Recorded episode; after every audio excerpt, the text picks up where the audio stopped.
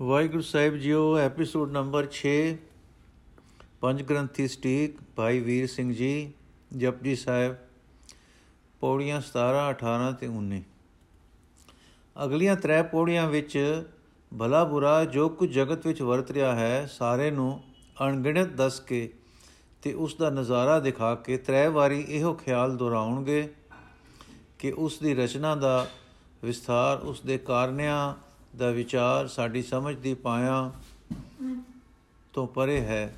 ਸਾਡਾ ਕੰਮ ਹੈ ਉਸ ਦੇ ਕਰਨਿਆਂ ਦੀ ਵਿਸ਼ਾਲਤਾ ਤੱਕ ਤੱਕ ਕੇ ਸਿਫਤ ਸਲਾਹ ਵਿੱਚ ਸਦਕੇ ਹੋਣਾ ਤੇ ਜੋ ਉਹ ਕਰੇ ਉਸ ਵਿੱਚ ਪ੍ਰਸੰਨ ਰਹਿਣਾ।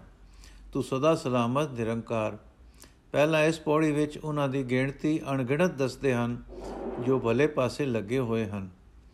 ਅਸੰਖ ਜਪ, ਅਸੰਖ ਭਾਉ ਅਸੰਖ ਪੂਜਾ, ਅਸੰਖ ਤਪਤਾਉ ਅਸੰਖ ਗ੍ਰੰਥ ਮੁਖ ਵੇਦ ਪਾਠ, ਅਸੰਖ ਜੋਗ ਮਨ ਰਹਿ ਉਦਾਸ, ਅਸੰਖ ਭਗਤ ਗੁਣ ਗਿਆਨ ਵਿਚਾਰ, ਅਸੰਖ ਸਤੀ, ਅਸੰਖ ਦਾਤਾਰ, ਅਸੰਖ ਸੂਰ ਮੂਹ ਬਖਸਾਰ, ਅਸੰਖ ਮੋਨ ਲਿਵ ਲਾਏ ਤਾਰ।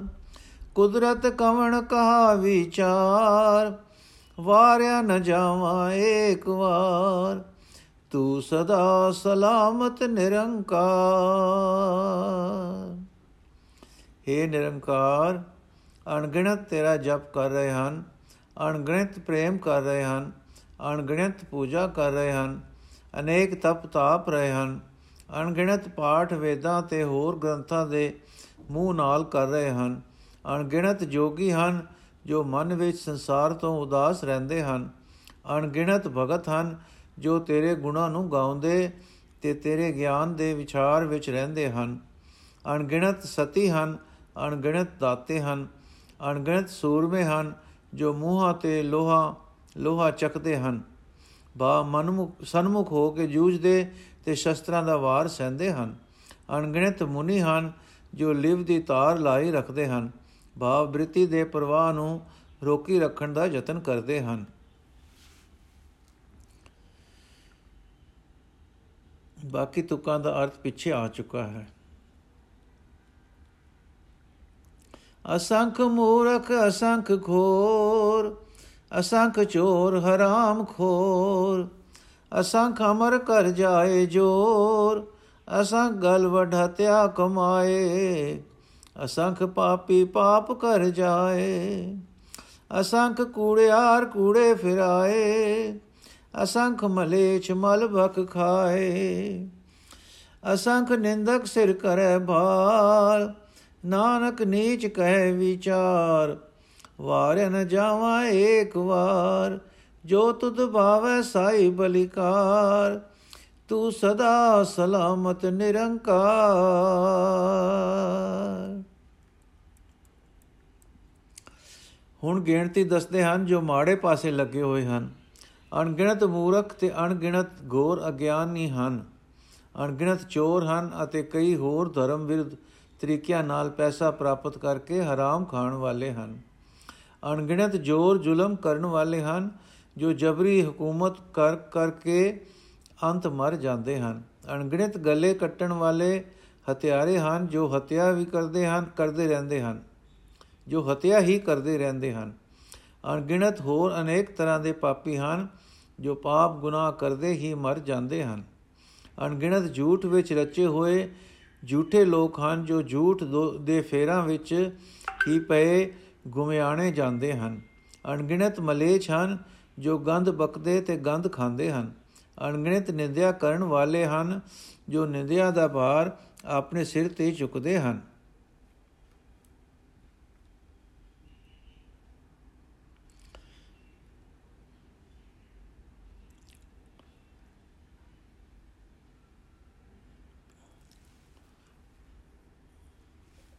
ਨਾਨਕ ਨੀਚ ਨੀਵਾ ਨਾਨਕ ਕਹਿ ਰਿਹਾ ਹੈ ਬਾਕੀ ਤੁਕਾਂ ਦਾ ਅਰਥ ਪਿੱਛੇ ਆ ਚੁੱਕਾ ਹੈ ਅਸੰਖ ਨਾਮ ਅਸੰਖ ਥਾਮ ਅਗਮ ਅਗਮ ਅਸੰਖ ਲੋ ਅਸੰਖ ਹੈ ਸਿਰ ਭਾਰ ਹੋਏ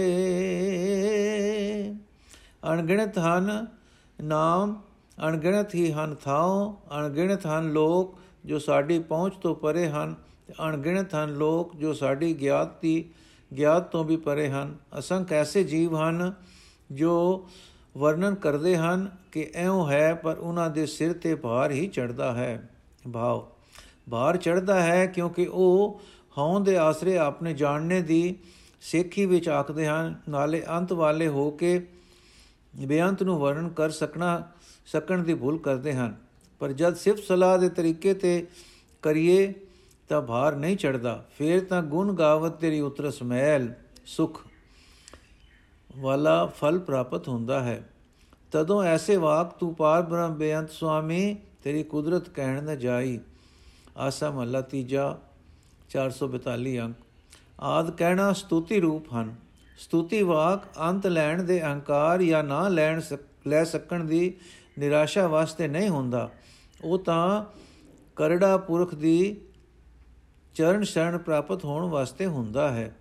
ਜੋ ਪ੍ਰਸੰਨ ਹੁੰਦਾ ਹੈ ਕਿ ਕੋਈ ਕਹਿਣਾ ਪੁੰਨ ਰੂਪ ਵੀ ਹੈ, ਉੱਤਰ ਦਿੰਦੇ ਹਨ ਕਿ ਨਾਮ, ਸਿਫਤ, ਸਲਾਹ, ਗਿਆਨ ਆਦ ਦਾ ਕਹਿਣਾ ਅਰਥਾਤ ਅੱਖਰਾਂ ਦੁਆਰੇ ਵਰਣਨ ਕਰਨਾ ਸਿਰ ਭਾਰ ਲੈਣਾ ਨਹੀਂ ਹੈ। ਇਹ ਗੱਲ ਹੁਣ ਦੱਸਦੇ ਹਨ ਅਖਰੀ ਦਾ ਭਾਵ ਕਹਿਣ ਵਾਲੇ ਬੋਲੀ ਦੁਆਰਾ। ਅਖਰੀ ਨਾਮ, ਅਖਰੀ ਸਲਾ ਅਖਰੀ ਗਿਆਨ ਗੀਤ ਗੁਣ ਗਾ। ਅਖਰੀ ਬੋਲਣ, ਲਿਖਣ ਬੋਲਣ ਬਾਣ, ਅਖੜਾ ਸਿਰ ਸੰਜੋਗ ਵਿਖਾਣ। ਜਿਨੇ ਲਿਖੇ ਤੇ ਸਿਰ ਨਾਹੇ, ਜੇ ਫਰਮਾਏ ਤਿਵ ਤਿਵ ਪਾਏ। ਜੇਤਾ ਕੀਤਾ ਤੇ ਤਾ ਨਾਉ, ਵਿਣ ਨਾਵੇਂ ਨਾਹੀ ਕੋ ਥਾਉ। ਕੁਦਰਤ ਕਵਣ ਕਾ ਵਿਚਾਰ, ਵਾਰਨ ਜਾਵਾ ਏਕ ਵਾਰ। ਜੋ ਤੁਧ ਭਾਵੈ ਸਾਈ ਬਲਿਕਾਰ, ਤੂੰ ਸਦਾ ਸਲਾਮਤ ਨਿਰੰਕਾਰ। ਅਖਰਾਂ ਦੁਆਰੇ ਪਰਮੇਸ਼ਰ ਦਾ ਨਾਮ ਲੀਤਾ ਜਾਂਦਾ ਹੈ। ਅਖਰਾਂ ਦੁਆਰੇ ਪਰਮੇਸ਼ਰ ਦੀ ਸਿਫਤ ਸਲਾਹ ਕੀਤੀ ਜਾਂਦੀ ਹੈ। ਇਸ ਪ੍ਰਕਾਰ ਅਖਰਾਂ ਦੁਆਰੇ ਹੀ ਗਿਆਨ ਕਥਨ ਕੀਤਾ ਜਾਂਦਾ ਹੈ। ਅਖਰਾਂ ਦੁਆਰੇ ਪਰਮਾਤਮ ਦੇਵ ਦੇ ਗੁਣਾ ਦੇ ਜਾਣਨ ਨਾਲ ਹੋ ਜਾਈਦਾ ਹੈ। ਅਖਰਾਂ ਦੁਆਰੇ ਹੀ ਉਸ ਦੇ ਗੁਣਾਂ ਨੂੰ ਦੱਸਣ ਵਾਲੇ ਗੀਤਾਂ ਦਾ ਗਾਇਨ ਕਰੀਦਾ ਹੈ। ਭਾਵ ਇਹ ਕਿ ਨਾਮ ਸਿਵਤ ਸਲਾਹੀ ਗੀਤ ਦੇ ਗਿਆਨ ਤੇ ਗਿਆਨ ਦੀ ਖਾਤਰ ਬੋਲਣਾ ਤੇ ਲਿਖਣਾ ਅੱਖਰਾਂ ਦੁਆਰੇ ਹੀ ਹੁੰਦਾ ਹੈ। ਇਥੋਂ ਤਾਂ ਹੀ ਕਿ ਸੰਜੋਗ ਵਿਜੋਗ ਜੋ ਸਿਰ ਤੇ ਲਿਖਿਆ ਹੋਇਆ ਹੈ, ਅੱਖਰਾਂ ਦੁਆਰੇ ਹੀ ਵਰਣਨ ਕੀਤਾ ਜਾਂਦਾ ਹੈ। ਪਰ ਜਿਸ ਵਾਹਿਗੁਰੂ ਨੇ ਜੀਵਾਂ ਦੇ ਸਿਰ ਤੇ ਇਹ ਲੇਖ ਲਿਖੇ ਹਨ, ਉਸ ਦੇ ਆਪਣੇ ਸਿਰ ਤੇ ਕੋਈ ਅੱਖਰ ਨਹੀਂ ਲਿਖੇ ਹੋਏ। ਬਾ ਉਹ ਕਿਸੇ ਕਲਮ, ਕਿਸੇ ਅੱਖਰ ਹੇਠ ਨਹੀਂ ਉਸ ਉੱਪਰ ਕਿਸੇ ਦਾ ਫਰਮਾਨ ਨਹੀਂ, ਉਸ ਦਾ ਫਰਮਾਨ ਸਭ ਪਰ ਹੈ। ਜਿਵੇਂ ਉਹ ਫਰਮਾਉਂਦਾ ਹੈ, ਤਿਵੇਂ ਤਿਵੇਂ ਹੀ ਜੀਵ ਪਾਉਂਦੇ ਹਨ, ਭਾਵ ਪ੍ਰਾਪਤ ਕਰਦੇ ਹਨ। ਗੱਲ ਕੀ, ਜਿਤਨਾ ਕੁਝ ਉਸ ਦਾ ਰਚਿਆ ਹੈ, ਉਤਨਾ ਨਾਮ ਹੈ। ਨਾਮ ਤੋਂ ਬਿਨਾ ਕੋਈ ਥਾ ਨਹੀਂ। ਸੋ ਜੋ ਕੁਝ ਵਾਹਿਗੁਰੂ ਨੂੰ ਮਨਜ਼ੂਰ ਹੈ ਉਹੀਓ ਭਲੀਕਾਰ ਹੈ। ਤੇ ਹੈ ਵਾਹਿਗੁਰੂ, ਤੂੰ ਸਦਾ ਸਲਾਮਤ ਹੈ। 19 ਪੌੜੀਆਂ ਮੁੱਕ ਚੁੱਕੀਆਂ ਹਨ। ਮਾਨੋ ਜਪ ਜੀ ਦਾ ਅੱਧਾ ਮੁੱਕ ਗਿਆ। ਹੁਣ ਤਾਂ ਇਹ ਨਿਰੰਕਾਰ ਉਸ ਦਾ ਰੂਪ, ਪ੍ਰਾਪਤੀ ਦਾ ਅੰਤਰੀਵ ਸਾਧਨ, ਭਗਤੀ, ਗੁਣ, ਗਿਆਨ, ਨਾਮ ਸਵਣ ਤੇ ਮਨਨ, ਸਿਮਰਨ, ਗਿਆਨ, ਪ੍ਰਾਪਤੀ, ਪੂਰਨ ਪਦ ਆਦ ਵਰਣਨ ਹੋ ਚੁੱਕੇ ਤੇ ਸਦਾ ਸਾਈਂ ਦੇ ਧਿਆਨ, ਨਿਮਗਨ ਰਹਿਣ ਦੀ, ਸਹਿਜ ਧਿਆਨ, ਸਮਾਧੀ ਦੀ ਜਾਜ ਅਤਰੰਗ ਤਰੀਕੇ ਦੀ ਦੱਸੀ ਜਾ ਚੁੱਕੀ ਹੈ। ਇਸ ਤੋਂ ਅਗਲੀਆਂ ਪੌੜੀਆਂ ਅਸੀਂ ਕੱਲ ਸ਼ੁਰੂ ਕਰਾਂਗੇ ਜੀ। ਵਾਹਿਗੁਰੂ ਜੀ ਕਾ ਖਾਲਸਾ ਵਾਹਿਗੁਰੂ ਜੀ ਕੀ ਫਤਿਹ।